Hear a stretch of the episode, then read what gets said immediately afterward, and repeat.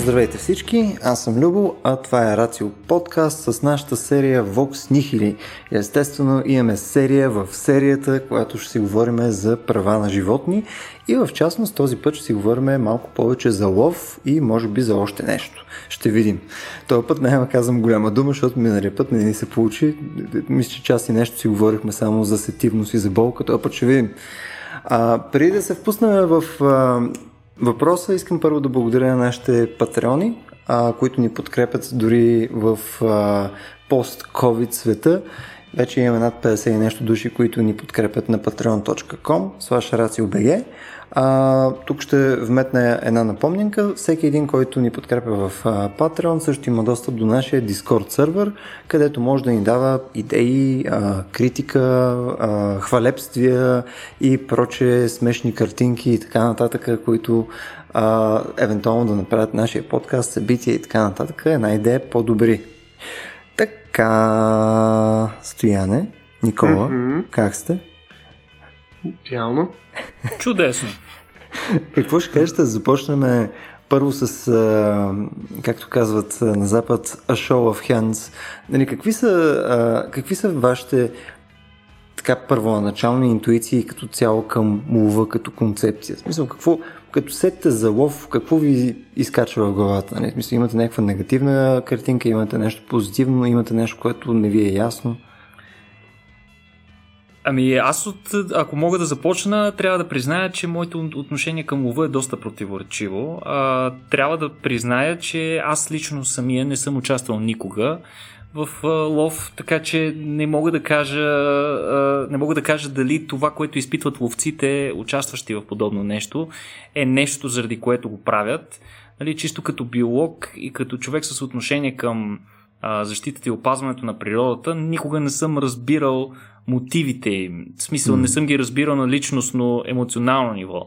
Но а, чисто интелектуално, нали, ако се загледаме по-дълбоко еволюционно, а, това, че а, ние сме хищници, фактически това, което ни е позволило мозъка ни да нарасне толкова много, е способността ни да си набавяме храна, животинска храна, т.е. да ловуваме животни.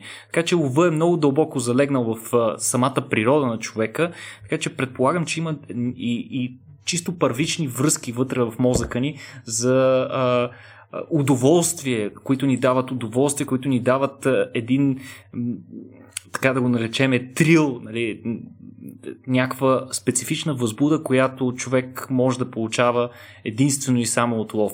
От тази гледна точка бих го разбрал, но в съвременния свят масовият лов, особено с използването на съвременните огнестрелни оръжия и, и модерни технологии за лов на животни, които със сигурност нямат възможност да се противопоставят на тях, в много случаи на мен лично ми се струва малко странно, ако не и нечестно. Mm.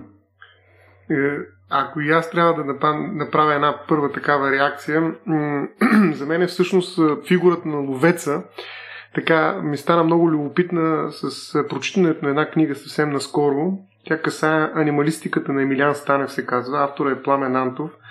Под заглавието е биополитически и философски проблеми, критика на политическото, Станев и Хайдегер. Изключително любопитна книга, силно я препоръчвам. Тя изглежда много странна, дори заглавието е на пръв поглед няма край, има страшно много теми всъщност в нея, но тя касае творчеството на Емилиан Станев. Знаем, че той има много разкази посветени на животните и особено на така наречените ловни сцени или изобщо с ловни а, така... Чернишка, Чернишка ми беше една от любимите книги като малък, много впечатляващ.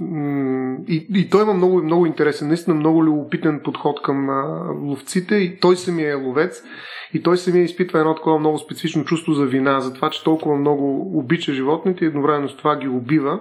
И мен всъщност ме интересува точно тази граница, на която се получава един а, така, разрив между естетиката на лова, т.е. красотата, която можем да видим в един ловец, който нали, без да използва технология, наистина с една иерархическа стъпка по-нагоре, но все пак в рамките на природното осъществява някакъв лов, т.е. доминира над това първично диво състояние на природата и по този начин утвърждава себе си като победител, но с риск. Т.е. наистина винаги има някакъв шанс при лова и може да се случи обратното. Нали?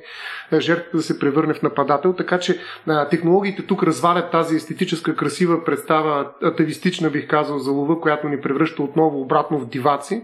Но това е някаква особена естетика, която наистина води до една романтична представа за лова от една страна на разрива и от другата страна на разрива е този дълбоко етичен проблем с убийството. Нали? Защото в крайна сметка за всяка една ловна практика а, имаме убиващ човек. И Станев е един от авторите в България, които поставят именно тази разлика между убиващия човек в ловните разкази, който е убиец, и убиващите животни в останалите собствено анималистични разкази. И точно тук въпросният автор Пламен Антов казва, а, че основен проблем, може би, и това е нещо, което мен ме вълнува някакси, когато говоря за лов, е, че стигаме до централната фигура на ловеца и до епицентъра на самата дискусия. Дали и доколко човекът с пушка е тоталният разрушител на природната хармония или тъкмо напротив е истинската частица от нея постигнала постигнала е максималното сливане с нея, с природа. Mm. Дали това е едното или другото. В смисъл тази а, много сериозна наистина конфликтна ситуация, в която и самия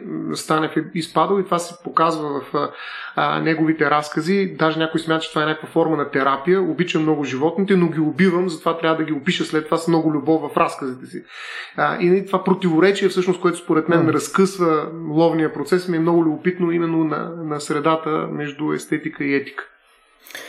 Тук в интересна истина, ако трябва аз да си хвърля кърпата, нали, на какво ми е моето нещо, първо като някаква базова интуиция, покрай, без, без да влизаме в интелектуалното разрязване на типовете, а, типовете лов, нали, разлики между лов и риболов, съответно нали, стоиността на едно убийство спрямо а, друго, нали, зависи какво животно е и така нататък. Нали.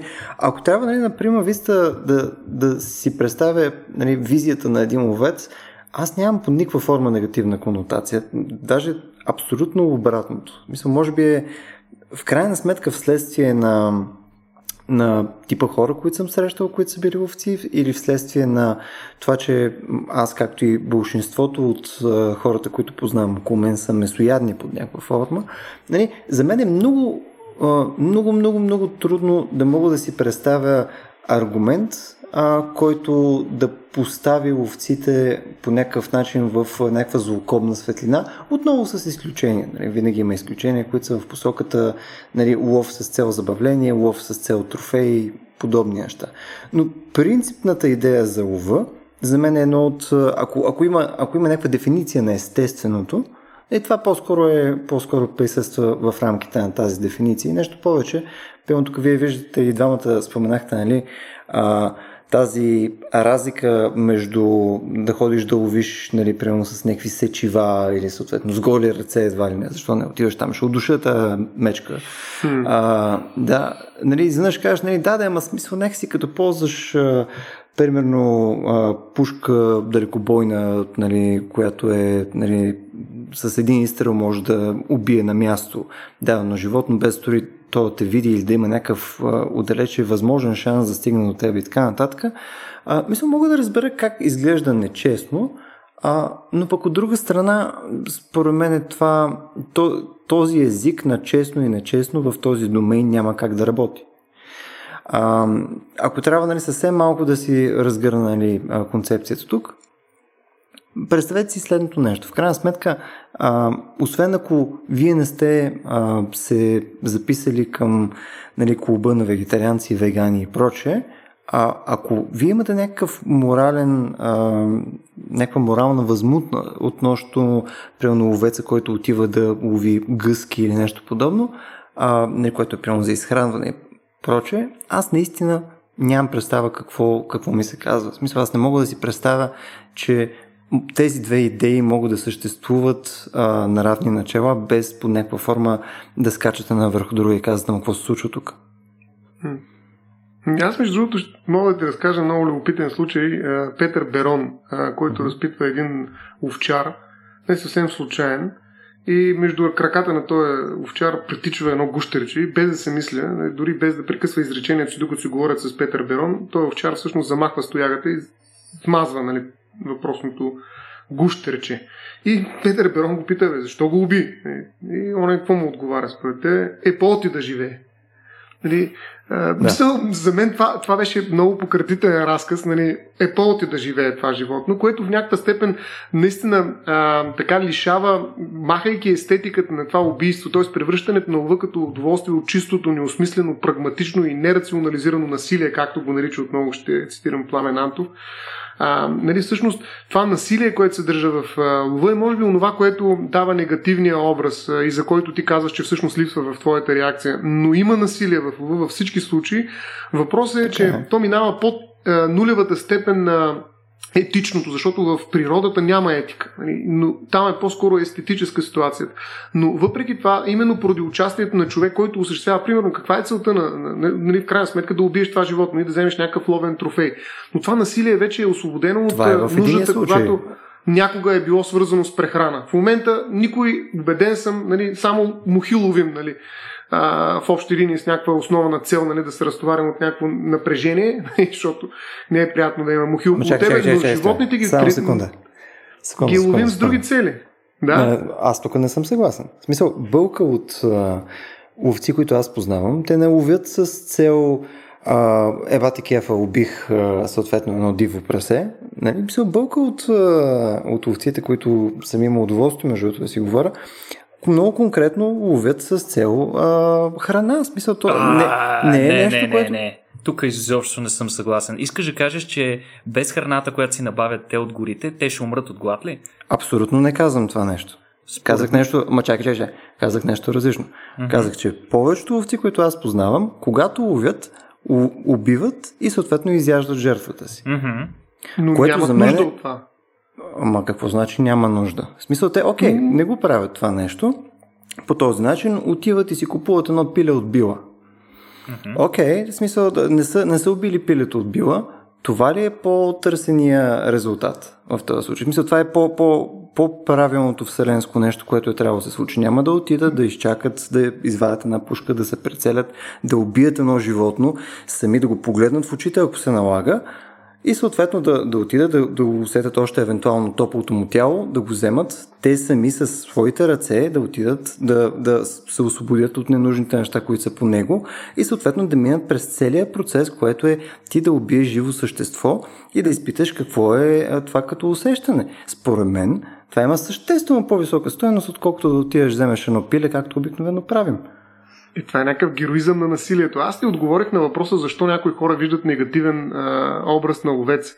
И всъщност тази твоя неспособност да видиш нали, откъде идва проблема, всъщност е точно това, което току-що описа според мен се обяснява, именно с това, че ти всъщност не, не просто естетизираш, но и героизираш нали, тази непосредствена пряка а, нали, атака към живота на едно животно, което нали, всъщност ти ловуваш и го убиваш. Нали. So, не е ясно кое от двете е по-добро. А, ние не говорим за това. По-скоро се опитах да намеря къде е проблема при лова. Защото лова в момента е наистина чисто насилие. Сега всички останали неща са просто нали, как да кажа, естетизация, твоята е малко по-крайна форма на героизация, наистина, но това да убиеш сам животното, вместо да разчиташ някой друг да убива вместо теб, нали, което е някакво. защото е делегиране реално на това насилие. Да, но друго е, нали, друго е да, да, да, защото някой изпитва удоволствие от това да убие животното. Не просто нали, да му слуша как сърцето спира нали, топлото тяло и нали, нали, представи си mm-hmm. това къде може да отиде. Нали, това усещане, това желание да усетиш как някой умира в ръцете ти. Нали, смисъл, това не е толкова героично, колкото колкото нали, някакси се опита да го пресъздадеш и има хора, които го хващат по този начин. Казвам пак, Нали, в случай се опитвам да, да обясня защо има някаква негативна конотация, безспорно присъстваща в лова, mm. макар че нали, ловеца е този, който спаси червената шапчица в крайна сметка и бабай. Така че той е положителен герой със сигурност, защото той е изключително важен в исторически план, нали, даже геологичен, ако щеш, нали, да се развие човечеството до това, до което е стигнал. И за мозъка, както каза Никола, mm. той е положителна, със сигурност фигура, изобщо не го, го спорвам това, но има нещо вътре в него, така да се каже, което създава конфликт и това ми е интересно, защото той е етичен конфликт. И това не, не може да не го признаеш. Нали?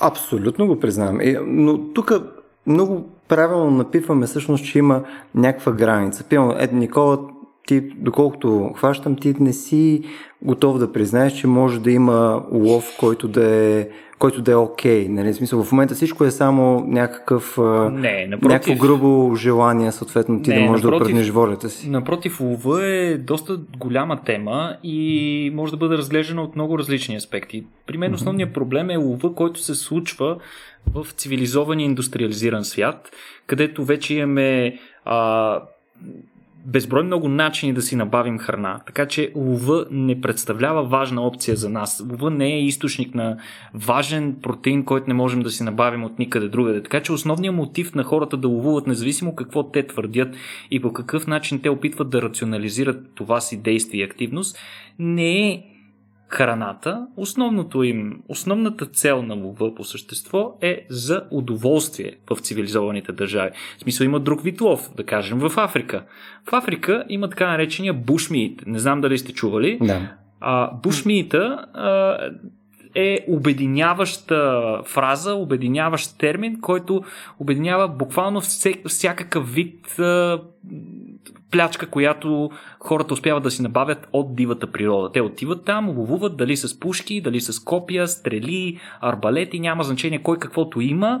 В Африка хората не винаги имат пушки, е, но пък е, основният стимул на хората там е точно факта, че в повечето случаи те нямат необходимото количество дневни калории и най-вече, тъй като в повечето случаи те гледат разни монокултури, които са бедни на протеини, основно пшеници, там а, а, маниока и изобщо а, култури, които са по-скоро богати на въглехидрати, източника на протеини при тях е много по-ограничен. Месото е на почет, много по-скъпо, не могат да си го позволят всички и затова бедните хора, единственият начин по който да си набавят този ценен за израстването и развитието на човек ресурс е като отидат и го вземат от дивата природа.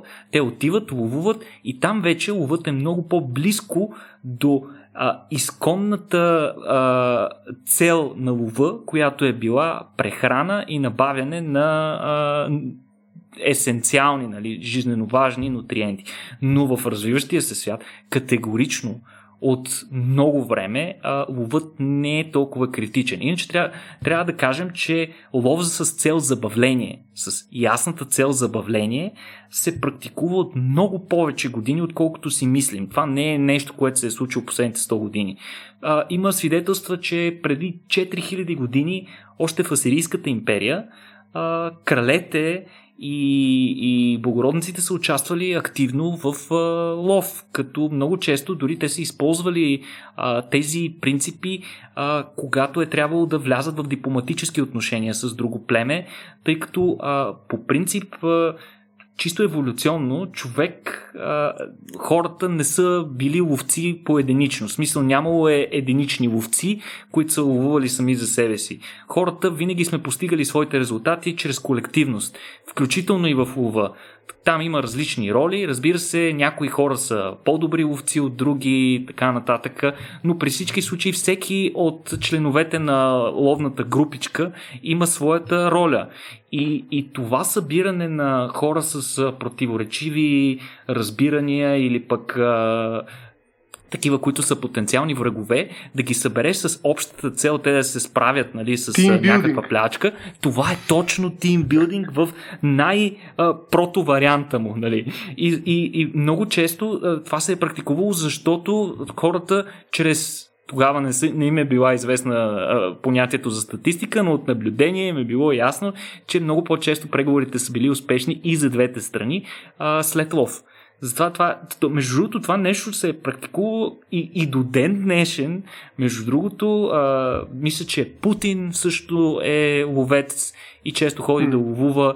А, ако си спомняте чудесно, а, най-големият възход на ловните стопанства в България е по времето на Тодор Живков, когато а, цели делегации от а, чуждестранни делегации на различни дипломати са били изпращани в България, за да, за да застрелят някаква, някакъв, да получат някакъв голям ловен трофей. Това е, това е било нали, един вид от страна на нашия лидер.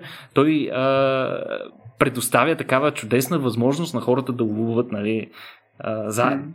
А иначе, а, моите. А, моята цялостна идея и концепция за, за, за лова, тя, аз вече споменах, че тя е много изконно еволюционна. В смисъл, ловеца, вероятно първия ловец, който се е появил в някое от обществата ни, е бил супер важен. В смисъл, той е те са били няколко, да кажем, които са можели да, да носят протеинова храна.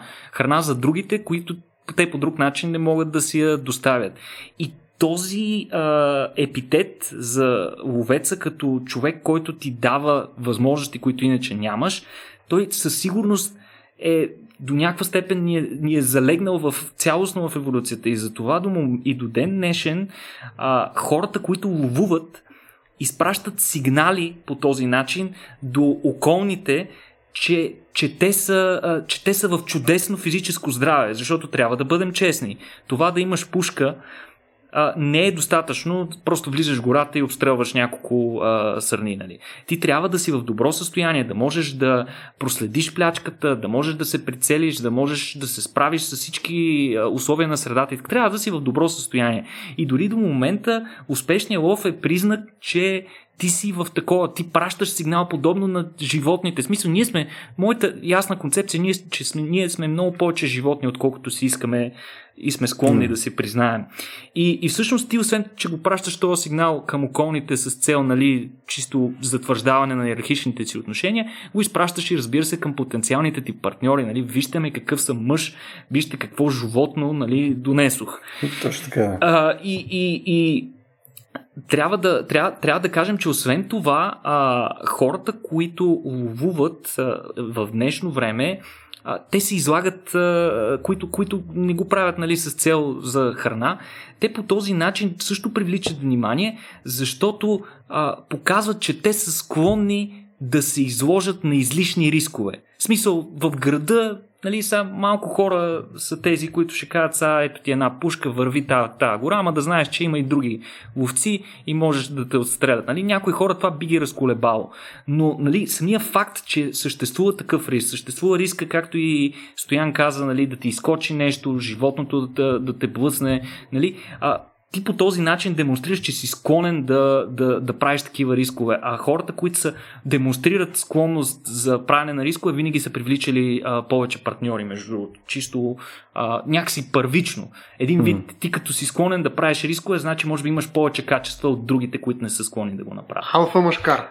Алфа машкара. Правилно. Тук е само, а, защото това беше относително дълго цялото, а в началото засегна едно нещо, което пък според мен е интересен аргумент. А, това, което казаш, каза беше, че ако нямаш нужда практически, защото нали, даде пример конкретно с Африка, бушмиит и така нататък, ти, ако да. нямаш нужда, тогава изведнъж а, нали, е практически неоправдано ти да ловуваш. Мисля, ако, ако нямаш пряка нужда, в смисъл, защото имаш альтернативата да си го закупиш от магазина и така нататък. Според Или да си тебе, го отгледаш, да. Или да си го отгледаш, да но то даже според мен отглеждането е по-морално ненавистно, отколкото да ловуваш в интерес на истината. Ако трябва да ги класифицираме по някакъв начин, ловуване, след това отглеждане, след това отиваш до била. А, в смисъл, защо, защо работи по този начин? В смисъл, не, не разбирам каква е логиката. Трябва да имаш задължително тази нужда и да нямаш опция да си го вземеш замразено. Защо, защо мислиш, че едното е по-окей от другото? Основната причина да смятам така е ясното разделение, поне в моята глава, на а, природата на такава, която е култивирана, нали, на а, опитомени животни и на, див, и на дива природа. В смисъл, ние във, във всичките си а, всичката си активност всячески се опитваме да се разграничим от дивата природа и да си ограничим там, да си направим условия, които ние да можем ясно да можем да контролираме, както е, например, нали, с питомните ни растения и животни. Нали. Ние да можем да знаем във всеки един момент какъв ще ни бъде добива, относително, да можем да предвиждане, да можем да, да си правим планове и така нататък и така нататък. Съответно, животните, които гледаме питомните, ние имаме пълен контрол върху тях колко ще ги размножим, какво ще ги правим. Те практически по същество, даже повечето породи а, питомни животни са абсолютно неспособни да живеят а, в дивата природа. С изключение, може би, на прасетата, които са голямо изключение, защото те, а, попадайки в, окол, в дивата околна среда, се задействат в тях разни епигенетични фактори и неща и те подивяват за много кратко време. Буквално за две поколения или три са по- почти неразличими от глигани вече, покарва им козина и така нататък. Както и да е. Но а, а, моята, моята идея с, а, с това е, е, е всъщност, че хората до голяма степен сме, например, по-близки сме до, до, до котките, с извинение. И сега ще, ще се. Ще се а, ще, се, ще, ще обясня какво имам предвид. А, всъщност котките домашните котки или селските котки, няма значение, а, те нямат нужда от лова. В смисъл, те не, не ловат, не убиват животни, защото имат нужда да а, убиват животни или да ги ядат нали, за храна. Те имат източник на храна и това сме ние хората. Ние им даваме достатъчно храна, те знаят, че всеки един момент си получат храната. Може би не, не си дават сметка откъде идва тази храна, ама за тях това си е даденост. Но те ловят за спорта. Те ловят за спорта и изпитват те са хищници, изпитват истинско удоволствие от това да ловуват и то това им е дълбоко закодирано в, в техните гени. И, и, и, и сега моята, моята идея е, че ние трябва сме едно ниво нагоре от това, тъй като нали, имаме едно ниво нагоре в мозъчната си кора. И трябва да можем ние да потиснем някаква част от тази предварително закодирана е, програма в нас да бъдем хищници, mm-hmm. да убиваме и да получаваме удоволствие от това. В смисъл ти получаваш Добре, удоволствие от това заради ресурса. Пак, пак, пак минаваме 10 стъпки напред. В смисъл, mm-hmm. а, каза нещо, което в крайна сметка е според мен е важно да го адресираме. То, тоест ти тук що нали, в началото отново на, на цялото нещо, което каза, нали, направи разлика между дивата природа и питомната, нали, съответно там, където се отглеждаш. Тоест имаше едно прасе, което е отгледано в, при тебе в, а, на село или да кажем в ферма, то отива, бива убито нали, по някакъв пократителен начин. Нали? И съответно имаш същото пресепено глиган, нали, вариация на това нещо. Mm-hmm. И ние казваме в такъв случай, че едното е по-малко стойностно от другото. То съответно прасето, което е отгледано от нас, то е значително а, по-малко стойностно на целия морален пейзаж спрямо този глиган. Не, то, то заради това имаме по-голям проблем да убиеме глигана, нали така? Стойностно е малко особен термин, нали? защото така веднага... Ами то, откъде друга ще дойде иначе? Мисля, това е проблем да убиеш глигана. Ами, моят моя проблем е по-скоро, че глигана може да се оправя абсолютно изцяло сам, докато прасето е изцяло зависимо от нас това каква е популацията му зависи от нашите а, собствени разбирания. Ние го пазим, ние му осигуряваме защита, не позволяваме то не се конкурира с други тревопасни или всеядни животни, не, бъ, не бива нападано от хищници и всъщност а, това, което прасето ни дава в замяна на тази защита и да го кажем направо социално програмиране, което правиме на прасешката популация, е, че ние от време на време е, е, прибираме част от нея. Да, но, но в крайна сметка, смисъл, съгласен съм с всичко, което казваш. Съгласен съм, че ние им отнемаме тази способност нали, да се адаптират а, по-адекватно и така нататък.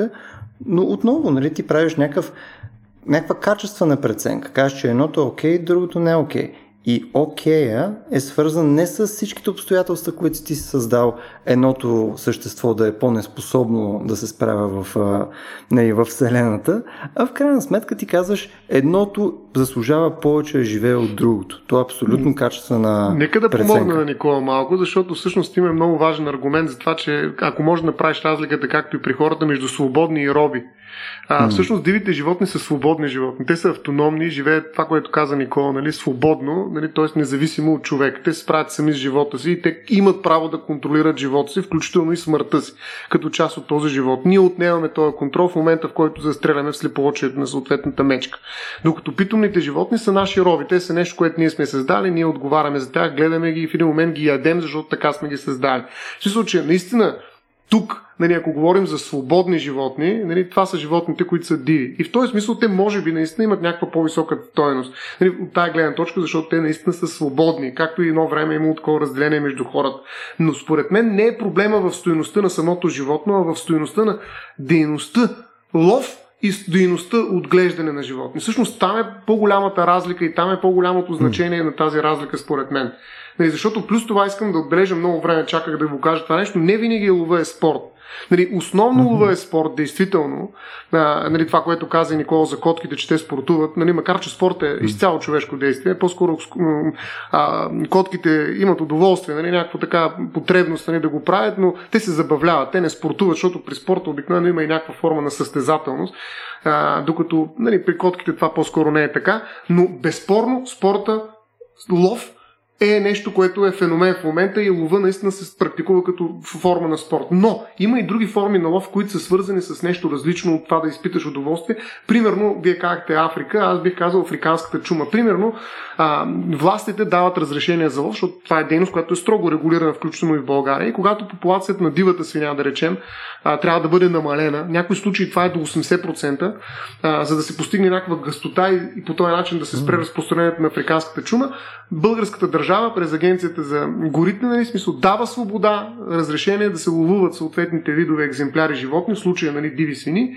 свине, за да може да намали популацията и да прекрати разпространението на африканската чума. Това има някаква стойност а, лова. Тя, той се практикува не като спорт, а, не като удоволствие, тъй като никой няма да се храни, не и като необходимост от това, което ще се ловува, а и цяло за да се осъществи някаква превенция на опрено заболяване, в случая африканска чума сред е, популацията на дивата свиня в България. Тоест, вижда се, че лова в някои случаи а, има и някаква специфична цел отвъд каквото и да е било удоволствие или пък прехрана, нали, което е ясно, че прехраната е по-скоро нали, част от нали, бонус от това удоволствие, което носи лова според мен. Нали, в никакъв случай не е определящ. Така че а, а, това исках да го кажа, макар че мина доста време, но просто да знаем, че лова понякога е и начин на реакция, борба между видове, дори да го наречем, включително с цел превентиране а, на някакъв пренос на заболяване, може да се ловуват и прилепи. Нали, както сега в момента с коронавируса, да речем. Примерно, давам съвсем но, такъв... Ни давай такива примери, ще ни погнат. Да, но, но, но да речем, може някой. И това няма да спаси по никакъв начин нали, на да. следващите Това се случи, между пандемия. другото, с циветката. Това е едно да. друго животно, което беше беше междинен гостоприемник на предишния а, SARS. Така че то беше почти тотално избито в а, Китай, след като се доказа неговата роля в трансмисията на заболяването, въпреки ето, че то по същество беше невинно. Точно така. И това е един лов, който се пръща във война. Нали, смисъл, mm-hmm. война, която е изцяло асиметрична, защото сега, какво точно може да направи тази цибетка, нали, ако тръгне цялата популация около нея хора? Ако си, да е ако си говориме за война, нали, трябва да споменем и Бъфало Бил и за гигантските планини от а, бизонски кости, нали, в крайна сметка там основната е водеща... Геноцид. Там вече си говориме за тотален геноцид, при който са трепали а, нали, а, стадата от бизони и са ги трепали директно от влака. Така че, а, а, но аз искам просто да реформулирам моето а, твърдение, може би за да е малко по-ясно защо правя така фундаментална разлика. Просто защото за мен дивите животни, те са част от една цялостна система в дивата природа. Всяко диво животно има някаква роля в екосистемата, която той изпълнява изчезването на дадено животно или на а, дадена група животни или на дори на даден вид от екосистемата, то ще я нарани и ще наруши нейната, нейния баланс и нейната устойчивост. Нищо такова не е валидно за питомните животни. Те не са еволюирали за да дават своята а, полза вътре в екосистемите. Те, те са изцяло изработени от човека с цел да му вършат работа на него. Затова за мен дивото животно има много по-висока стоеност от питомното. Ама Никола, това е валиден аргумент само с оглед на запазването на някакъв обем популации, т.е. не е за конкретния индивид ловуван. А, mm. Защото нали, на практика в момента има такива регулации, те нали, са свързани точно с това да се запази така, екосистемното значение на популацията на съответния ловуван дивеч, без обаче това да ограничава или да отнема възможността да се убиват конкретни индивиди от него. Напротив, просто това се дозира. Така че в този случай от значение не е толкова живота на конкретното животно, което е свободно, примерно ако приемем, че това е аргумента, колкото нали, тежестта на неговата популация в рамките на някакви екосистемни отношения. И това спокойно може да бъде съгласувано с правото на лов. Тоест, може спокойно да ловиш, просто трябва да го дозираш, да е в правилните моменти, да не е по време на разрушителния период, mm. да не е през определени периоди и така нататък. Съгласен съм, съгласен съм. Според мен тази рационализация на ролята на лова и, и лошия опит, който имаме, между другото, повечето ни лош опит отново е в Европа и в Съединените щати, където тотално са били изтребени цели видове и в последствие сме видяли доста зор след това, като сме, като сме видяли последствията от дестабилизацията на екосистемите в следствие на това. Това е довело до въвеждане на серия регулации и аз съм съгласен, mm. че лова, когато бива практикуван според регламентите, той има много повече смисъл. Смисъл там имаш ловен билет, ловни сезони, които се спазват, а, стоеността на ловните трофеи, ограничения в калибри, енергия на използвани заряди при пушките. Mm. Там имаш, а, имаш включително и морален код, който е валиден за определени райони, където, а, да кажем, дадена ловна дружинка има някаква власт. А, има концепция в Штатите, където има ужасно много ловци, между другото, държавата с най-много ловци е Штатите, което не е голяма изненада на фона на техните мерки, свързани с притежание на оръжия, но там има концепция така наречения fair game, т.е. това е справедлива плячка. Когато а, различните ловни дружинки имат различни концепции за fair game, но ето аз примерно ще ви, ще ви дам примери за а, един ловен клуб в Штатите какво е посочил. Той е казал, че, например, безпомощно животно, ловено в капан, не, или пък затиснато от сняг или потънало в сняг не трябва да се убива. Mm. А, също така не трябва да се използват автомобили, моторни шини и такива неща, за, за да имаш нечестно предимство спрямо него. А, не трябва да се използват прожектори и други а, такива средства, с които се заслепява жертвата и тя няма възможност да избяга. А, не трябва да се използват отрови или успокоителни, не трябва да се използват примамки, и, които да привличат животните, не трябва да се използват ограждения, които да им дават възможност да избягат. Нали, има някакъв морален код вътре. Също така аз трябва да спомена, че лова има, има има и позитивни неща. Трябва да бъдем честни. Включително за мен беше изключително любопитно да прочета за така наречения терапевтичен лов, който се прилага при хора с депресии, при хора с различни психиатрични заболявания, такива, нали, не от тези, които не позволяват на човека да, дадеш, да му дадеш оръжие, но а, действително при някои хора самия акт на ловуването, дори без да отстреля животното, нали, да прекарва повече време сред дивата природа, да е винаги в усещането на някакъв риск, нали, това, това се отразява много добре на, на хора, които имат някакви проблеми. А пък ето сега ще ви дам пример в, за случай, в който лова помага дори при а, силно застрашени животни. В Намибия, например, а, знаете за черните носорози, че са едни от най-застрашените животни на планетата и от тях са останали едва 5000 а, екземпляра и те се пазят буквално с въоръжена отбрана, а, като там на рейнджерите им е позволено да стрелят на месо, като има браконьери. Но от време на време се организира организиран лов на такива еднорози, аз пък еднорози ужас, носорози, а, като идеята, идеята на този организиран лов е много интересна. Значи хората са забелязали, че а, носорозите нали, са силно териториални, особено мъжките си защитават много строго територията и женските. Но понякога а, мъжкия, въпреки че е стар, той е достатъчно силен да си защитава територията, но вече не е толкова плодовит един вид той ограничава способността на остатъка от стадото си да се размножава. И те организират такива специални гонки, в които да убият патриарха и да дадат възможност на младите да се реализират един вид да ускорят малко размножаването на вида, който и без това е доста застрашен. Тук, в крайна сметка, това е свързано с това, което Стоян нали, спомена в началото. Не, че това е някаква форма на контрол на популацията. Нали, в, да. в рамките на на, нали, има на някакъв екосистемен проблем. лов в този смисъл. Нали, да. Точно има примерно някакъв инвазивен вид. Много. Или има... Точно така. Да. да, точно така. Има някакъв инвазивен вид или има някакъв конкретен проблем, свързан с някакви зарази и така нататък. Ти целево можеш да използваш а, нали, ловците като инструмент, така че да го контролираш. А питали ли сте се? Само, че... Питали ли сте се защо е, се налага да го използваме това нещо? Давай, кажи. Защото няма хищници. Така е. Аз, Защото сме смисъл, избили, лека, лека по лека надграждам, нали, лека по лека надграждам до, до, до това байта. Извинявам се. да.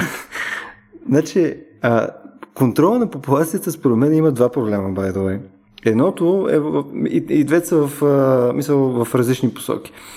Единият проблем ти е свързан с това, че нали, защо по дяволите ние трябва да контролираме популацията? В смисъл, изведнъж, нали, ние сме някакъв такъв контрол свише, който знае всъщност какво е добро за а, екосистемата, знае, че има някакъв баланс, който ние сме приели, че е окей okay, и съответно ние тръгваме и ще пазиме този баланс. Но нас ако ни нямаше, нали, първо може би този баланс нямаше да е апсетнат in the first place, Второ, ако все пак беше се получил някакъв дисбаланс, пълно следствие на миграция на някакви видове или акумулация на някаква серия мутации, които позволява някакъв конкретен вид да доминира или някаква обстановка друга се е променила и така нататък, такива дисбаланси дори естествено биха се получили. И съответно, а, ние да ги коригираме дали било то причинение от наша страна или от страна на природата, не ми звучи не знам, в смисъл, силно, силно конфликтно. В смисъл, съществено по-конфликтно ми звучи това нещо като аргумент, отколкото, примерно, отивам да убия една патица, защото искам да имам патица. Не, това ми е, на мен даже ми е леко странно, че мислиме, че това е добра идея. Мен винаги ми напомня на тази идея за а, преотвъртяване на горски пожари. Не, защото ние предотвратяваме горски пожари, защото пожарите са лошо нещо, състояние сме си оговорили това серия пъти, но то в крайна сметка горски пожари се случват и без хора. И може би са необходими. И може би такъв тип промяна на а, не съответно някаква еволюционна ниша, която се е получила, нали, най-вероятно, най-вероятно а, това е част от естествения ход на нещата. И най-вероятно нали, е нормално да се променят а, различните доминиращи хищници в даден реал, различните а, динамики, които са между а, хищници и съответно плячка и така нататък се променят постоянно, дори и ние да не сме намесени в цялото нещо. И факта, че ние трябва да сме а, съдника на цялото това нещо ми е леко абсурден, ако трябва да се Звучи ли самоуверено? И егоцентрично. Трябва да призная, че тук съм съгласен, особено в склонността ни да вярваме, че ние в нашите представи сме винаги прави по отношение особено на баланси в, в, в природата, но трябва да, трябва да бъдем откровенни, че а, голяма част от тези оценки не се правят а, просто е така във вятъра. А, смисъл, просто някой решава, трябва да има е, е колко си глигани спрямо вълци и, и мечки. Нали? Това не се прави обикновено. Особено когато става дума за сериозна консервационна а, наука. А, тогава как, това, което се прави е, че по-скоро се наблюдава а, подобен, а, подобен хабитат, да кажем, който е много сходен по видов състав на, примерно, растения, животни и така нататък. И се мониторира това място, което, да кажем, то не е повлияно от а, човешката дейност и се вижда какви са съотношенията на животните и какви са взаимоотношенията между тях. И по това се извършва необходимата оценка. Сега, аз съм абсолютно съгласен с Любо, че най-добрият начин да се постигне баланса в дадена екосистема е просто да не я пипаме. Само, че тъй като такава опция няма, и тъй като на много места ние тотално сме а, разстроили екосистемите сме до пълна... Тотално сме я пипали, деца се вика, да, и, и си останала пипната. А, има, има огромни проблеми. Сега, вие, вие цитирахте това с а, избиване на разни животни. Ми най-големия геноцид на избиване на животни е, сещате се в а, Австралия. Там какво ли не трепят. И то, това е, Австралия е нещо като лабораторията за експерименти и повечето такива, разбира се, са неуспешни, свързани с контрол над екосистеми и популации. И, и е, е потрясаващо. Смисъл, аз мога да ви кажа какви, какви животни са внасени там. То е то не са тръстикови жаби, които са внесени за да се избият комари Те и насекоми. Те са ужасни, между да които фактически се оказа, че не ядат комари и такива неща, пък ядат местните други насекоми и ги унищожават, а пък нищо не ги яде тях, защото те са отровни и в момента има чудовищен спорт, Любо. Между другото, после може да те питам дали според тебе пък това е окей. Okay. В момента има спорт по а, магистрали и шосета в Австралия за това кой колко жаби ще сгази. И даже по радиото ти казват, ако ги видите, завидите, нали, газете на воля, защото в момента има 200 милиона от тия същества. Зайци пък са вкарани за да а, с цел лов и са изпуснати, разбира се, а, като, тъй като това животно не е било там, а, не е имало естествени хищници, хората сме избили торбестия лъв и, и, и малкото а, налични хищници в Австралия и това нещо се е развило пак до 250 милиона животни. Аз съм виждал една снимка от Австралия преди не знам си колко години, която на една територия, една такава масивна снимка, то не се виждаше земя от зайци. Ние в момента ги трепем тия животни с вирус. Примерно там е биологична а, атака. Миксоматолсис. Нали, това вече не е лисици, лисици, котки, змии, а, кучето динго, а, плъхове, какво ли не, глигани, диви кози, магарата, всичко е абсолютно неуспешен опит. И сега си говорим за нещо, което си е било там. Винаги си е било там. Местен вид. Кенгурото. Само, че нямаш а, хищник вече и кенгурата се превръщат в проблем. В момента в Австралия има два пъти повече кенгурата, отколкото хора. Или кенгура. Не знам. Какво е? Признавам. Кенгуру в множествено число. Да. И трепенето им в момента е спорт, като хора това работят. Те по цяла нощ обикалят и трепят, като а, имаш, и, имаш и помощ от индустрията. Пък индустрията активно рекламира кенгуровото месо като чудесен източник на протеини, много полезно и така нататък. А разни компании като Nike и, и други такива, които занимават с тъкани и, и маратонки, обувки и така нататък, те пък изкупуват висококачествена а, кенгурова кожа, така че да се получи една цялостна а, верига, при която тези животни да се обработват. Въпреки, че те са диви, те вече влизат в економиката на човек под някакъв начин.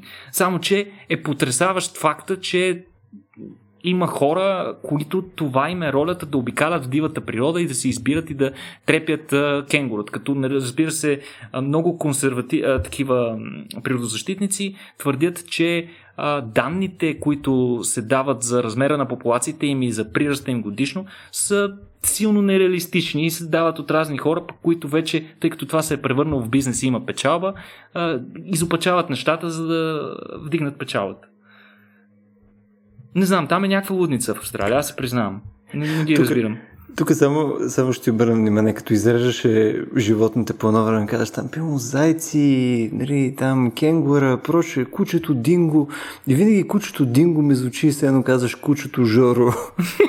и съответно едното куче, което се казва Динго. Аз не знам дали има човек, да си е кръстил кучето Динго, но ще е много оригинално. Да си кръстиш кучето Динго е великолепно. Стояне, какво мислиш за, какво мислиш за цялото това нещо в Австралия? А, ми, всъщност, според мен това не е точно лов, нали? Това със сигурност е нещо различно, защото а, ми звучи много повече като нали, някакъв контрол върху безстопанствени кучета, нали, които в случая изглеждат по по-малко по-различен начин там, но при нас, да речем, също има такива а, опити да се контролира някаква популация на безстопанствени животни които обаче правят някакви проблеми на инфраструктурата в града или извън нея. Така че според мен това по-скоро ни отдалечава от нашата тема за лова. Нали, това е една друга форма, която в България се нарича в нашите нормативни актове, така наречени, се нарича борба с вредителите или с такива видове, които по някакъв начин създават опасност за някакви други важни за нас процеси. И в този смисъл тук липсва това индивидуално отношение. Нали, винаги е отношение между мен и конкретно животно, а не някаква популация, която аз по някакъв начин контролирам. Това е винаги, както и ти каза, по-скоро вторичен а, такъв продукт на лова. И ние бихме могли да го използваме, но само като някаква форма на корекция. Това не е в никакъв случай управление или някакъв менеджмент на екосистемата през лов лова никога не е бил в своят смисъл като дейност на човека, нали, контрол върху някакви популации или избиване на твърде много животни в резултат на някакви инвазивни видове, които нарастват експоненциално в един момент. Тоест, това ни отдалечава според мен от лова и отива към борба с, или по-скоро срещу вредителите. Това е друга mm. голяма тема, между другото, в която, дали, ако влезем, ще намерим страшно много регулации в България. Дали, а, примерно, аре да вземем и други такива досадни животни, каквито са плъховете и мишките, нали, тъй наречената дератизация. Нали, това не е лов със сигурност. Но това, за което се говори, нали, по-скоро с оглед отношението към нали, такива досадни кенгурута навсякъде или жаби по пътищата, всъщност ми прилича много повече на борба а борбата нали, е нещо, което по-скоро се случва между отделни биологични видове. Докато лова, и ако трябва да се върна нали, към него, е нещо много по-специфично според мен и там има този хазарт, за който стара въпрос, всъщност се превръща в водещ. Нали, наистина а, това, че аз да, вярно, че гледам животното, конкретен екземпляр от него през мушката и аз съм този, който държи спусъка, т.е. имам контрол, доминирам в тази ситуация по принцип. Тя обаче може да излезе извън контрол и това също животно, конкретно индивидуално да ме подгони. Даже има хора, които понякога търсят точно опрен екземпляр да ловуват, нали, който е известен с това, че е по-трудно ловим и прочее. Изобщо, нали, защото тази възможност да различаваш отделните индивиди при лова жертви, т.е. те, които ловуваш по някакъв начин, е много специфично. И всъщност оттам идва тази особена естетика на лова. А, в, а, защото има красота на едно такова индивидуално отношение между конкретен ловец и конкретно животно. Нали, тази връзка винаги е конкретна. И това според мен е главната разлика между това, за което по-скоро в момента така отиде разговора към борба нали, срещу опрени биологични видове, които по някакъв начин нарушават някаква наша представа за баланс. А, така че, а, според мен, нали, нали, наистина трябва да правим разлика и това вече не е лов. Нали, никой няма да го прави за, така, за удоволствие. Нали, с естетика, примерно, както едно време това, което каза Нико, а, нали, крале, царе и прочие, които отиват и ловуват нали, с цялата си свита и това е едно от най-сериозните събития в техния политически забележете живот. И не само с хора, които по някакъв начин искат да пресечат, т.е. да привлекат като свои съюзници в международен план, но и също така в рамките на семействата, които аристократично управляват съответната държава. Това е изключително важно а, събитие, нали, в което всеки доказва себе си. Нали, това няма как да се случи, нали, ако пуснете един професионалист да трепи кенгурута в Австралия. Нали, просто съвсем различна е ситуация. Така ми се струва на мен. Аз аз само искам да те върна на тази тема. Аз не знам дали, дали си заслужава наистина и, и, и, друг епизод да направим конкретно за вредителите, но заклеймяването на дадено същество за вредител има много сериозни последствия за mm. цялостната му популация. Нали? Нека не се връщаме за Китай а, при Мао, където изтрепаха връбчетата, защото бяха едни от а, големите вредители, уж защото ядяли нивите и си спомняте после какъв тежък глад покоси а, Китай вследствие на каламитети от насекомих, с които връбчетата всъщност контролират. Но а, аз искам, а, искам, да се, искам да се върна върху нещо друго и, и искам да ви го задам този въпрос по, по по-особен начин. А, трябва да признаем, че наистина човек е ловец, човек е месоядно животно, хищник. Обаче има нещо много различно в човека като хищник спрямо хищниците, спрямо другите животни хищници. И това е точно това, което и Стоян зачекна в последната си тема. Способността да разпознават конкретен индивид. И всъщност склонността им да искат да убият най-големия, най-красивия, най-желания индивид, да го убият само за да изтъкнат себе си пред останалата част от групата. Трябва да признам, че това радикално ги различава от другите хищници, чиято роля е по-скоро да спестяват енергия, като хванат най-податливото, най-болното животно, най- най-невзрачното такова, което е най-лесно за улавяне. Всъщност ние сме ужасяващо по-различни в а, това отношение от другите хищници. И аз не смятам, че самата природа и еволюция имала време да се адаптира към това, тъй като последствията от този тип лов вече са видими, тъй като много често, да кажем, като а, а, браконьерите в Африка най-често убиват най-големите и, и, и най, в най-добро физическо състояние мъжки лъвове с а, голяма грива. Просто защото те са много готини изглеждат и, и стават за страхотен трофей. Но това силно дестабилизира прайдовете, тъй като тези животни си овладяват някаква територия и, и, и премахването им води до супер сериозна дестабилизация. Примерно някакви други лъвове, които са много по-келави, а, които не са добро качество, те могат да превземат а, съответния прайд и така нататък. Същото се случва и при слоновете, между другото, там най-често се убива най-едри екземпляр. Най-едри екземпляр почти винаги е слонът матриарх, слонът с, а, а, с най-голям опит в, а, в дългите миграции, които правят тези животни, слонът с най-висок стоящ в иерархията, който води стадото. Впоследствие загубата на това животно води до пълна дестабилизация на групата на слоновете и а, младите животни те не знаят а, къде да търсят в а, саваната места, къде да си набавят вода и често умират от жажда или пък влизат в конфликт с фермери, защото отиват да си набавят храна, тъй като не знаят къде да си я намерят в а, дивата природа. Така ами че моят също... въпрос към вас е, всъщност, не сме ли малко по, по-особен тип ловец и всъщност това не е ли най-неприятното? Спокойността ни, е, егоцентризма да се изтъкнем пред групата? Според мен не е това проблема всъщност, защото това нали, може да го наречем някакъв обратен естествен подбор, нали, защото наистина хищника ще нападне най-слабия, защото му е най-лесно да го унищожи. И това всъщност подбира, така да се каже, най-добрите, които да оцелеят, докато при човека е наистина обратен естествен подбор, ние убиваме най-доброто и най-красивото, но според мен това идва а, от по-различното, не толкова от нашия егоцентризъм, т.е. от желанието да се изтъкнем и така да покажем, че сме най-добри. Това със сигурност го има, но има една малко по-романтична представа. И аз тук бих искал да, да цитирам Ортега и Гасет, който има много любопитно есе за лова. А, и той говори за така нареченото мистично единение с животното. В смисъл, желанието на, на ловеца не просто да подражава на животното в лова, защото нали, това е едно изключително животинско поведение, на практика да ловуваш, да бъдеш хищник, дивак, нали, онтологичният дивак, както някой го нарича, т.е. да се върнеш към едно състояние архи, пра, състояние, в което човечеството отдавно е забравило, че, е че е съществувало. Нали, да, това е и форма на терапия за това, което каза Никола, че някой иска терапевтичен лов.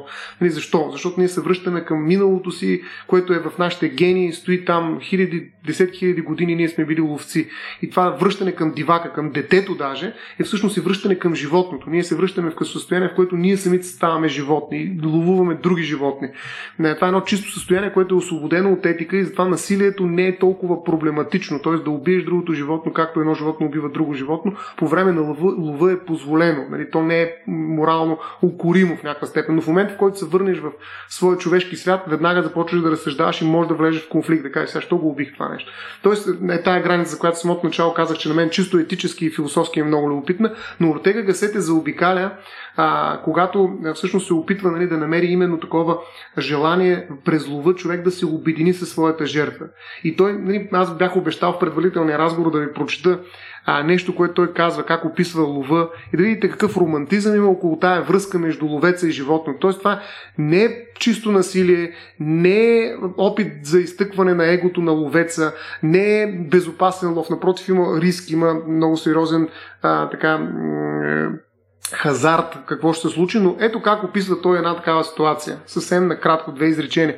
При лов въздухът, когато се плъзга по кожата или нахлува в дробовете, има друг по-сладък вкус. Скалата придобива по-изразителна физиономия. Растението се изпълва с значения.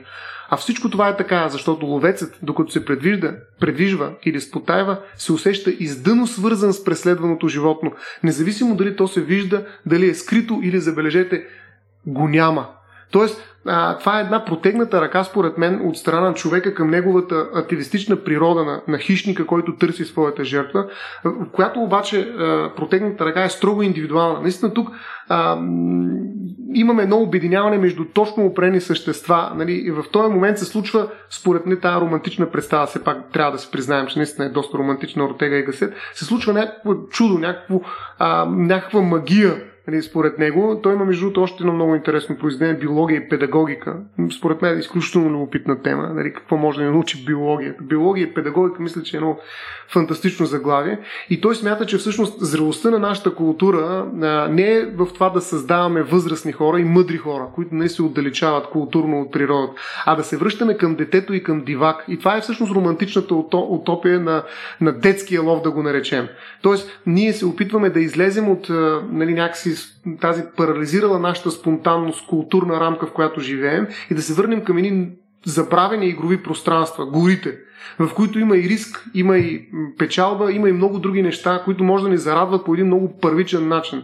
Нали, това а, изчистване нали, от кълъпа на рутината, нали, те възпиращи ни натрупвания на културата, може да се случи в една среда, в която ние просто преследваме а, друго животно. И ние самите биваме такова животно, което преследва. И затова тук техниката е много проблематична. В момента, в който намесиш в тази връзка някакво много сериозно технологично решение, което, примерно, да речем, уловява 10 мечки едновременно, нали, това тотално разрушава тази романтична представа за лова, защото ти вече не можеш да постигнеш тая магия на временно изключване на времето, както казва а, нали, самия Ортега и Гасет. Той има много любопитна статия, която интерпретира това на, на доцент Лазар Копринаров. Много любопитна, препоръчваме, ще пуснем линк към нея. Но точно това а, а, изключване от времето, нали, това отвличане на човека от самия себе си, от а, неговата тревожност, от участта му в един градски пейзаж, нали, в който той е толкова откъснат от животинската си природа, нали, толкова много му се внушава, че той няма нищо общо животно, че в един момент загубва себе си.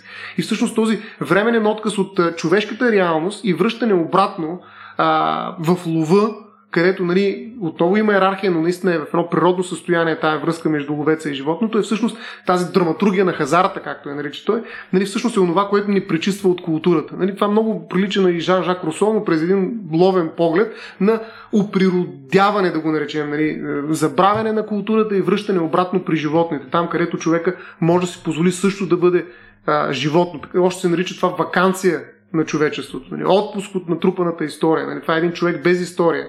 Или палеолитен човек. Нали? Човекът нали, самия себе си, такъв като е бил. Нали? Това е наистина, пак казвам, доста романтична представа, но според мен е много силна а, апология, бих казал, на лова. В смисъл, тук аз, може аз, да видим красотата на лова. Да. Аз би го приел това, ако въпросните хора, които го правят това нещо, нали, с цел бягство, с цел търсене на първичното, си останат там. Защо трябва да се връща след това в обществото, ако там им е по-добре? Ми смисъл, ще свършат, защото... Защото ако, ако останат Губане, там е окей, но ако, не, ако се върнат, то това означава автоматично, че основният мотив да го правят това нещо е, е личното удоволствие, някакво освобождаване от проблеми, които ние имаме. Добре, обаче, тук да си представим обаче следното нещо. Защото тук виждам, че постоянно се въртиме нали, в рамките на целия разговор, нали, винаги всичко опира до, до личното, дали ще е удоволствие или нужда или каквото и да е. То, Нали, опира до това, че ние сме конкретно хора, които искаме А. Храна, Б. Удоволствие, 3. А, някаква естетика, etc. Нали, имаме някаква серия неща, които ние искаме. И според мен това е абсолютно окей. Okay. В смисъл, ако ние си признаем, че това е а, нещо, което искаме, което да е от тези неща, без да се опитваме да казваме, не, не, те не искат за конкретно храна, то е само заради удоволствието, или то не е заради удоволствието, ама то е пък заради някаква естетика и така нататък, според мен разговора отива в някакви странни места. преживяване. преживяване да. В крайна сметка, нали, а, Никола, примерно ти не си ходил на лов, сигурно. Не, не, не, не съм, аз го казах още в началото. Обаче, да, обаче, а, примерно ти ходиш може да на планина, нали така? Да. В смисъл ти си ходил на планина и съответно нали, ти отиваш там, за да изпиташ някакво конкретно усещане, някаква естетика, което не мога да изпиташ по същия начин в, в а, града. Ще ходиш, ще береш пилно капини, малини. Защо не ги едеш тия капини, малини от била? Яш ги там, бе. Мисъл, ходиш там, береш гъби. Що ги береш тия гъби? Имаш гъби в била. Нали, смисъл, а, всяко едно от тези неща, нали, които ние в момента по някакъв начин а, не харесваме или, или, или се отвръщаваме вследствие на лова, е, ти можеш да ги видиш като цяло, когато интерактваш в, а, с природата. Не, за, за- защо, ходиш? защо ходиш до някакъв върх? Ми стой си на върха, ако искаш да си човек, където ходи на върхове. Стой си там, не се връщай. Не, то, а, в момента, в който нали, се опитаме да заместиме нали, лов с нещо друго, което е наша интеракция с природата, за мен се показва нали, фундаменталното ни а, пристрастие към това, че ние имаме някаква концепция, че едното е лошо, защото звучи лошо и защото има някакво насилие. Но според мен насилието не е задължително лошо нещо. Напротив, Аз съм, аз съм абсолютно съгласен и винаги съм, и съм го казвал и преди съм го казвал едни от, най, едни от най-добрите, в смисъл хората с най-трезва преценка за отношението към природата, които съм виждал, са всъщност ловци, които познавам. И всички от теми твърдят и разказват точно за начина по който а, се отнасят към природата, въпреки, нали, че убиват животни, то това е просто част от цялото нещо, от един цялостен комплекс, едно цялостно отношение. И тъкмо поради тази причина аз вярвам, че лова, когато е добре регулиран, е окей. Проблемът обаче е, че а, проблемът е точно с удоволствието, което казах. Проблемът е, че ние като хора и като, като цяло като животни сме програмирани да търсим винаги удоволствието и да го търсим в по-голямо количество. Все повече удоволствие. Същите неща ни дават по-малко удоволствие, за да искаме повече.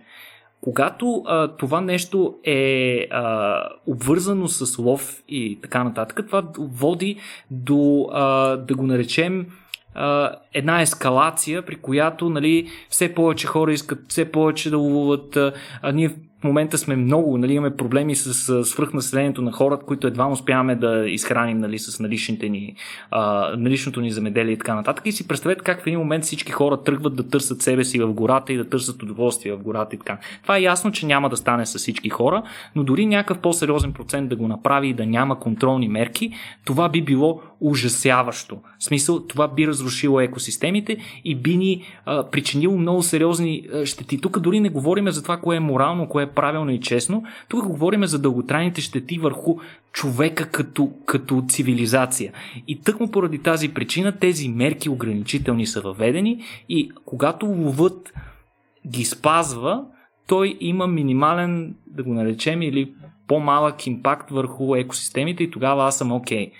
Okay. Моят проблем се получава тогава, когато тези регулации, както и в а, правото, не биват спазвани. Дали говориме за браконьерство, дали говориме за, за нерегламентиран лов, дали говориме за ловни стопанства, в които се целенасочено се размножават точно определени видове, към които има ловен интерес, докато се потиска по всякакъв начин а, размножаването на другите видове. Нали? Това при всички случаи не е окей. Okay. Е, то, смисъл, тук не мисля, че много трудно би намерил хора, които ще дойдат и ще кажат, нали, не бе, Никола, не си прав. Нали, тук в голяма степен казваш, ето какво обществото на цяло се съгласи, че не е окей okay, и затова сме го направили даже и незаконно. Нали?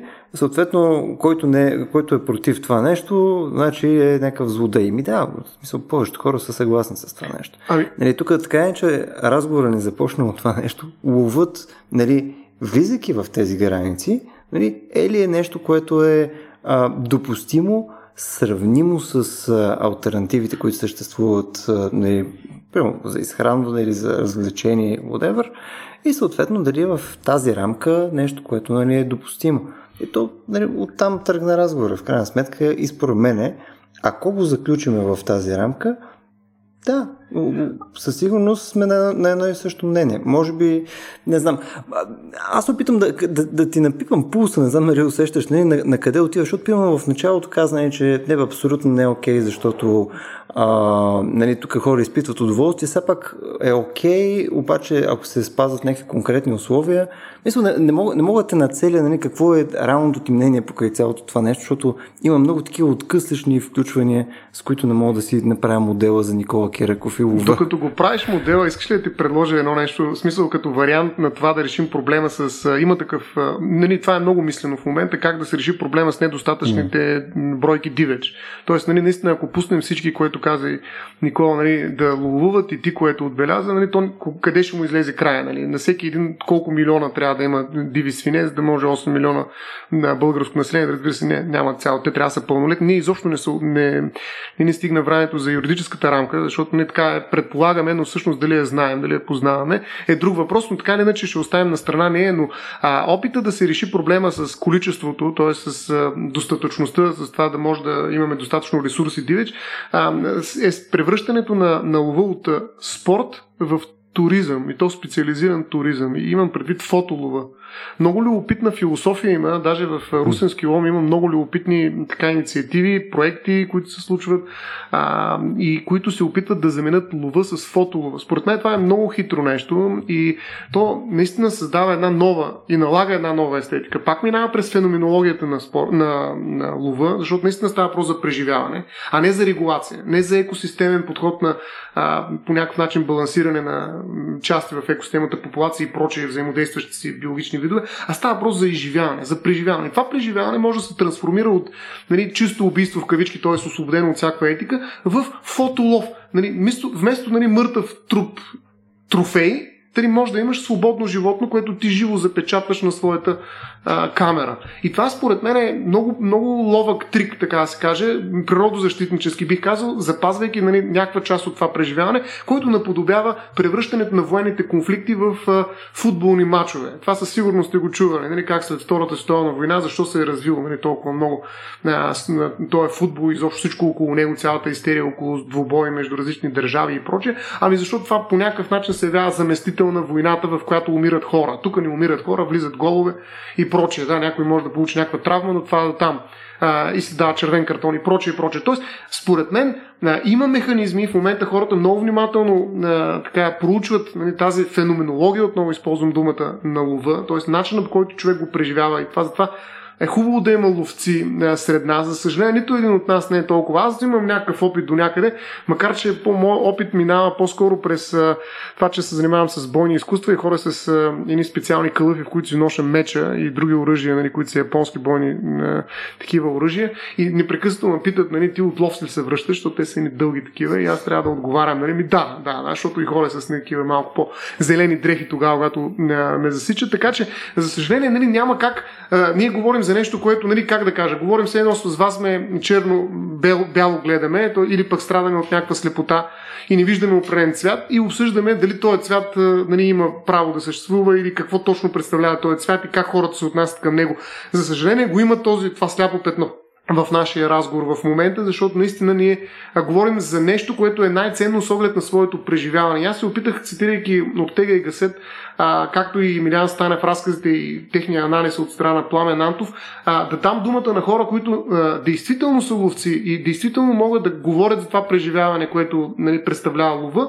И фотоловът е опит да, да овладеем нали, това преживяване без да включим в уравнението смърт на животното. И според мен, а, нали, те, примерно, как да изглежда това преживяване? Вкарваш се в едно предварително подготвено укритие цял ден стоиш и чакаш някой да мине покрай те, т.е. дебнеш, имаш нали, прикриване. Пак има това нещо, което прави ловеца, но най-накрая какво правиш? Не го убиваш, а просто го снимаш. И така то остава живо и някой друг също може да го снима. Тоест лова се превръща, мултиплицира се в едно многократно преживяване по отношение на едно и също животно. Даже може да се сравняваме. Ти това снима ли го, аз го снимах. И така, и според мен, нали, когато говорим за лов, нали, когато говорим за естетика и етика на лова, може би наистина трябва да, да не изпускаме от поглед тази феноменология, тази специфичност на преживяването, което предоставя лова. Ние трябва да кажем все пак, че редица ловци са основните хора, които най-ревностно защитават а, дивата природа в а, териториите, в които те ловуват, именно защото а, унищожаването на екосистемите там би довело до невъзможност на тях да ловят. Нали, те си дават чудесна сметка, че това удоволствие, което изпитват, бидейки навън, независимо дали ще хванат животно mm. или не, нали, бидейки в гората, нали, прекарвайки известно време там, те знаят, че това нещо е незаменимо. Те не са готови да го заменят за нищо на света. А, и, и, и всъщност те ако, ако са съвестни, ако практикуват съвестно това, което правят, те се превръщат в едни съюзници на дивите животни. Всъщност, парите, които те дават, да кажем, за ловни билети, разрешителни за оръжия и така нататък, тези пари, по принцип, част от тях се пренасочват за природозащитни дейности или дейности, свързани с избягване на конфликти между дивите животни и питомните, обезпечаване на стопани, например, на които а, птичка, която е защитено животно и ме е изяла нещо или така нататък и така нататък, нали, а, има някаква полза. Моят сериозен и грандиозен проблем е точно факта, че не всички възприемат това по този начин. За някои хора ловът, тъй като лова е много, то е многослойно, в смисъл, както в, в, в, във всяка дейност на човека има най-различни хора, които се занимават с това нещо. Mm. И моят проблем е, че а, не можем да сложим знак на равенство между човек, който е израсъл в гората и е ходил на лов още с баща си от малко дете и знаем да се ориентира в гората, а, може да да, да оценява как се променя времето, климата, чудесно познава горски пътеки, знае различните животни, поведението им може да ги наблюдава и така нататък. Никола, такъв точно тип това е въпроса за единението, което, за което говоря. Такъв тип, такъв тип ловец е абсурдно да, му, да сложа равенство между него и този, който е чул а, от свой приятел, че е убил някакъв глиган и е казал, искам и аз да отида да убия глиган. След това е казал, ами глигана не ми стига вече, искам да отида да убия лъв и отива и убива лъва лъва Сесил. Сега, аз нямам нищо против убиването на лъва Сесил, нали, това е просто един лъв, той няма да има грандиозен ефект върху лъвовската популация и така нататък, но такъв тип поведение има а, възможност да стане модерно. И когато стане модерно, то неизбежно ще доведе до сериозни проблеми. Ами аз смятам, че... по същество, а по същество, ако тотално забраним лова, смисъл, просто да направим хипотетичен експеримент, тотално забраним лова и го заместим, да кажем, с фотолова на Стоян, който каза, или просто забраним на хората да се намесват в тези екосистеми, какво ще стане? Смисъл, ще има ли някакъв съществен негативен ефект върху обществото? Ще умрем ли? Ще станат ли повече престъпленията, защото няма лов, където хората си изкарват? Ще загубим една много важна част от човешката природа, Никола. Според мен, тук подценяваш ли наистина не, не, не, не, преживяването. И, и... Въж си остане този фотолов, нали, хората а, ще ходят гората Не е същото. Да нали, то не е също, защото той е освободен от етичния така чувство за вина. Значи, лова е много специфично преживяване и макар, че ти се преценяваш, че някой може да злоупотреби, така да се каже, с тази романтична представа, аз мятам, че тук има много голямо значение факта, това, което и ти отбеляза, че той се практикува в групи. Нали, в момента няма а, единични ловци. В момента има ловни сдружения, нали, които а, не просто обучават, нали, защото ние това наистина не го говорихме, но има много специална регулация за това кога и при какви условия може да станеш, да получиш право на лов. Нали, извън билета, извън разрешителното и така нататък. Ти трябва да членуваш във всички случаи да си част от някаква, да го наречем най-грубо, ловна дружинка. Нали, така. Тоест една общност, в която ти първо получаваш своето образование, един специализиран курс 6 месеца и така нататък, и получаваш определена етическа нагласа, т.е. определени ценности.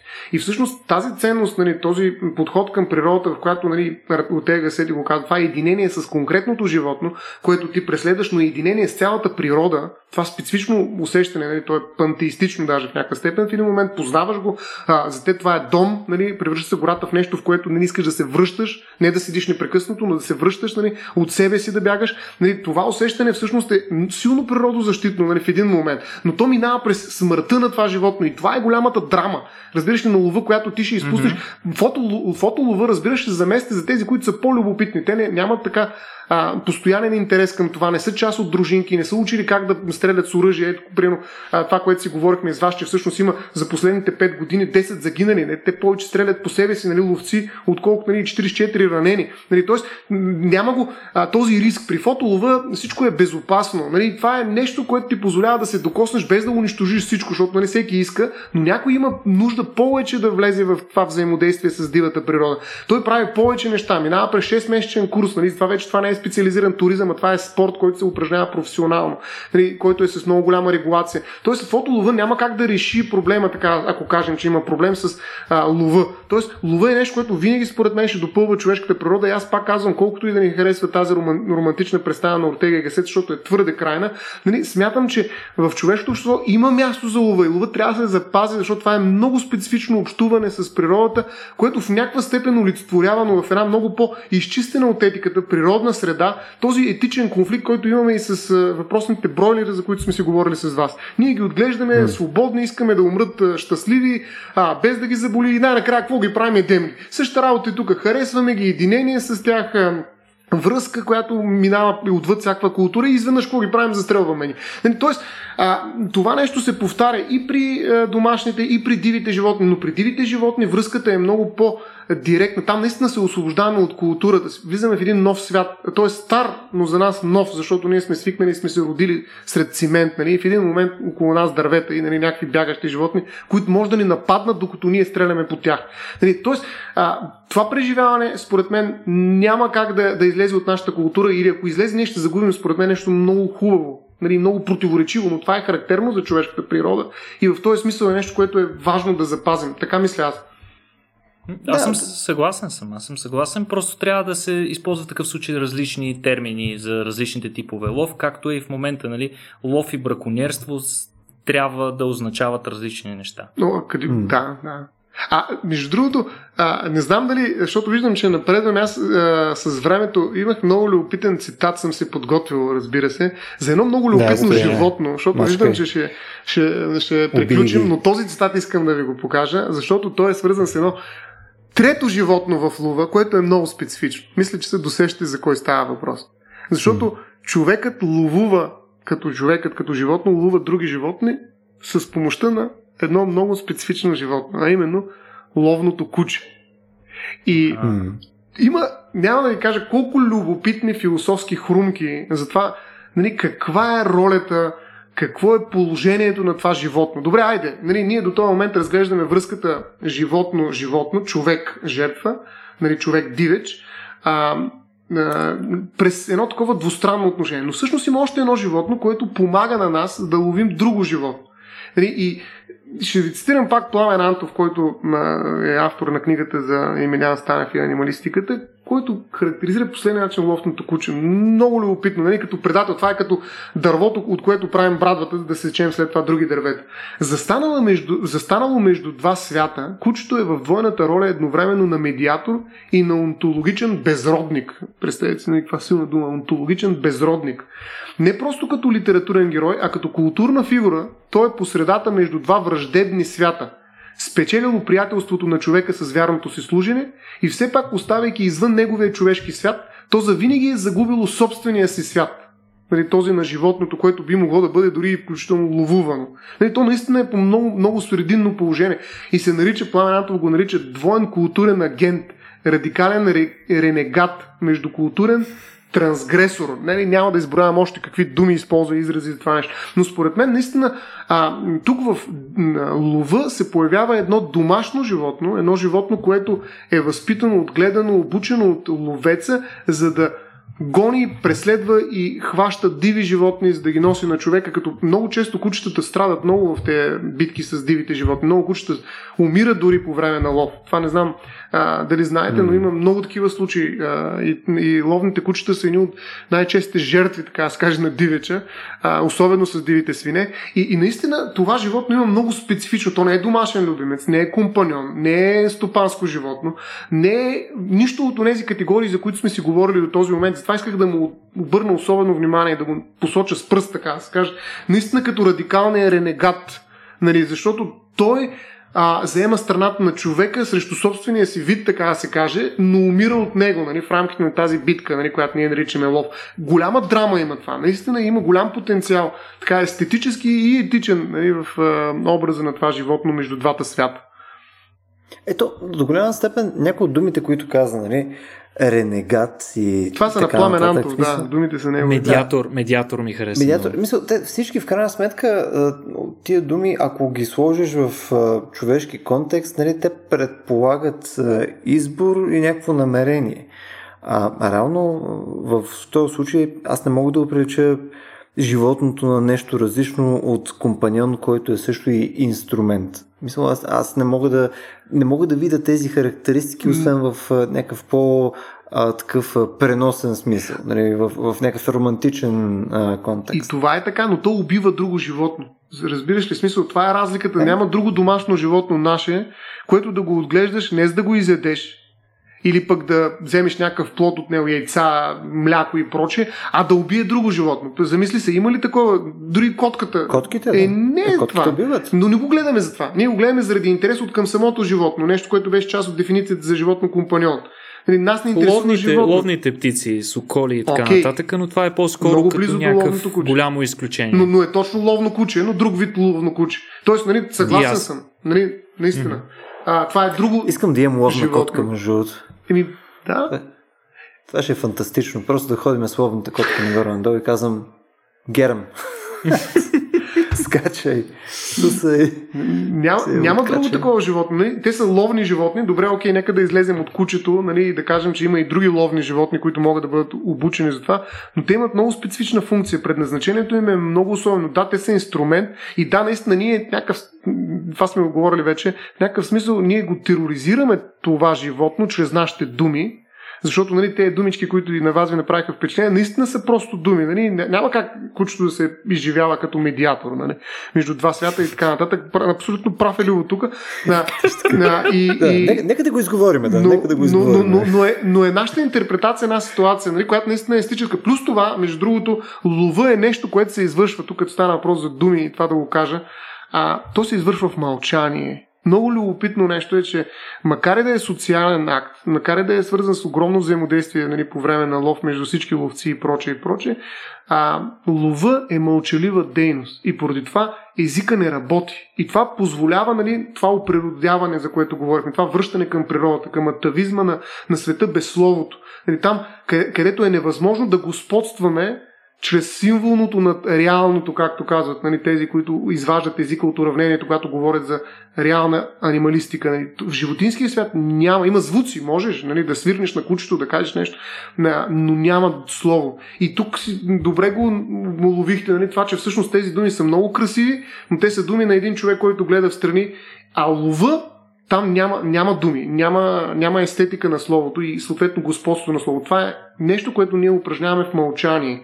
И това е начинът, по който всъщност ние се докосваме и до природата. Защото нашата природа много, много отдавна е била отвъд е, словото в някаква степен. И словото е това, което не е променило и, и е извадило от природата това, което наричаме днес култура. Друг е въпросът дали тази култура не е всъщност пак природа, не е нашата втора природа. Хм. Емергентна природа. Хора, не знам как го правиме, но отново успяхме да минем час и 20 минути за една тема. И не искам да съм а, такъв а, пророк, но тотално ви казах. Тотално ви казах. Няма как лова огромно нещо. Няма. Искахме Някак още нещо да направим и затова така Любо каза, но Точно така, точно така, точно така.